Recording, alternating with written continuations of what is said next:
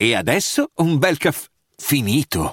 Perché rischiare di rimanere senza caffè quando puoi abbonarti a Caffè Borbone? Prezzi vantaggiosi, costi di spedizione inclusi, tante possibilità di personalizzazione e l'abbonamento lo sospendi quando vuoi. Decidi tu la frequenza, la qualità, scegli tra le cialde e capsule compatibili e crea il tuo mix di gusti e miscele. Mai più senza caffè con l'abbonamento Caffè Borbone. Tutte le info su caffèborbone.com. Ed eccoci a rovistare tra le macerie di ciò che è crollato, di un anno passato, per vedere che cosa resta, che cosa rimane poi di buono, di ciò che abbiamo provato a distruggere e non ci siamo riusciti. Quest'anno a livello di monologato l'ho aperto con un episodio di Speranza, diceva saranno i giovanissimi a risollevare il mondo, ripubblicato recentemente tra l'altro. Un episodio in cui io veramente facevo un appello disperato al nuovo mondo, ma non perché fossi disperato io, anzi tutt'altro, era un messaggio di speranza dopo un periodo abbastanza difficile. Novembre-dicembre scorso io lo percepii veramente come un periodo buio. A livello di percezione generale parlo, non sto parlando della mia vita privata, e quindi sentii questa esigenza di chiuderlo così. Quest'anno è poi stato un anno invece molto diverso, perché in verità è stato anche il primo anno che l'ho chiuso dove nei miei contenuti per la prima volta ho iniziato un po' ad attaccare i giovani, sempre cercando di capirli, sempre spiegandoli, ma ho iniziato un pochino un processo che mi ha passato dalla retorica dell'eroe a parole, che poi i fatti bisogna sempre vederli, all'antieroe, cioè come se io a un certo punto avessi capito che stavo sbagliando tutto della mia vita in relazione a me, sto parlando. E quindi è stato un anno in cui a un certo punto ho iniziato a, più che a distruggere, ho iniziato a ricostruire. Quindi mi sono reso conto che c'erano tante cose che erano crollate, erano dei tendoni, e semplicemente io ci volevo vedere qualcosa che non c'era, forse. Oppure è ora che sono cieco, io non lo so. Non so in che direzione stia andando la mia vita, il monologato, ma sicuramente percepisco molto il mondo che ho attorno, la società, e ho avuto come l'impressione che ci sia un lento ritorno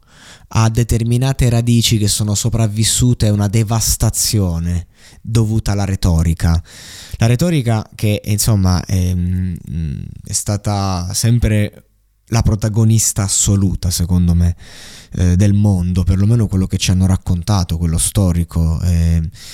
anche quello pieno di verità, nel senso l'uomo si è sempre attaccato alla retorica per cercare di dare un senso alle cose. Il discorso è che le cose hanno un senso e quindi smontare la retorica è giusto, ma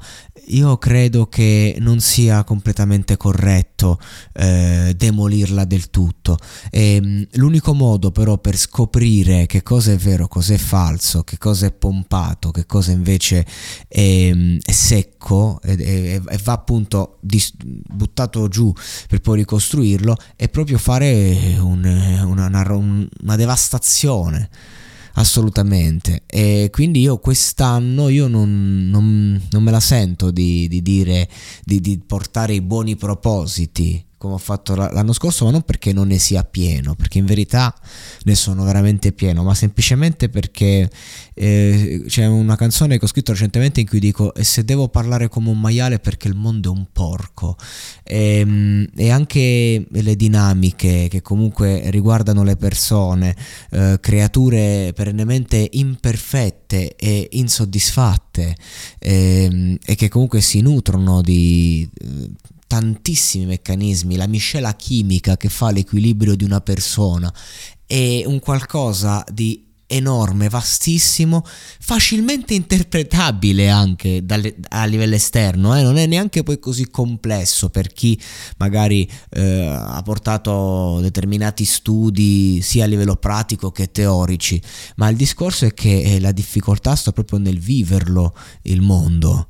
e quindi ci sono tante cose, tanti equilibri, e non è detto che un percorso di serenità sia un percorso che si attacca alla verità, e non si possono giudicare le persone che decidono di mentire a loro stesse. Tuttavia io credo che il mondo ci stia veramente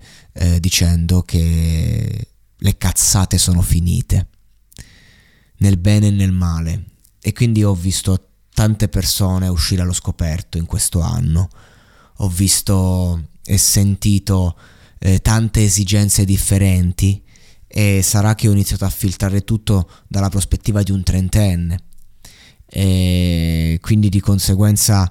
ho iniziato a volerci vedere davvero chiaro, e ho visto le bugie che io mi sono raccontato, ma tra quelle bugie c'era tantissima verità, e quindi io voglio nuovamente dedicare alla verità questo episodio, quest'annata, che sia il prossimo anno un anno di verità reale, senza toglierci il privilegio di sognare ogni tanto, anche di qualche banalità magari, senza toglierci il privilegio di voler vedere qualcosa in più, perché quel qualcosa in più, ragazzi, c'è, semplicemente dobbiamo imparare a visionarla. Io ci credo che ci sia un'intelligenza superiore. Io ci credo che c'è un mondo fatto di equilibri che in qualche modo ci portano a guardarci negli occhi prima o poi. E ci credo nelle emozioni, in quella roba lì che oggi è sempre più nella testa, filtrata dai nostri occhi, da quello che scorriamo, da quello che viviamo, da quello che vediamo, ma poi il cuore, lo stomaco, l'intestino e tutto quello che c'è dietro. Sapete di cosa sto parlando?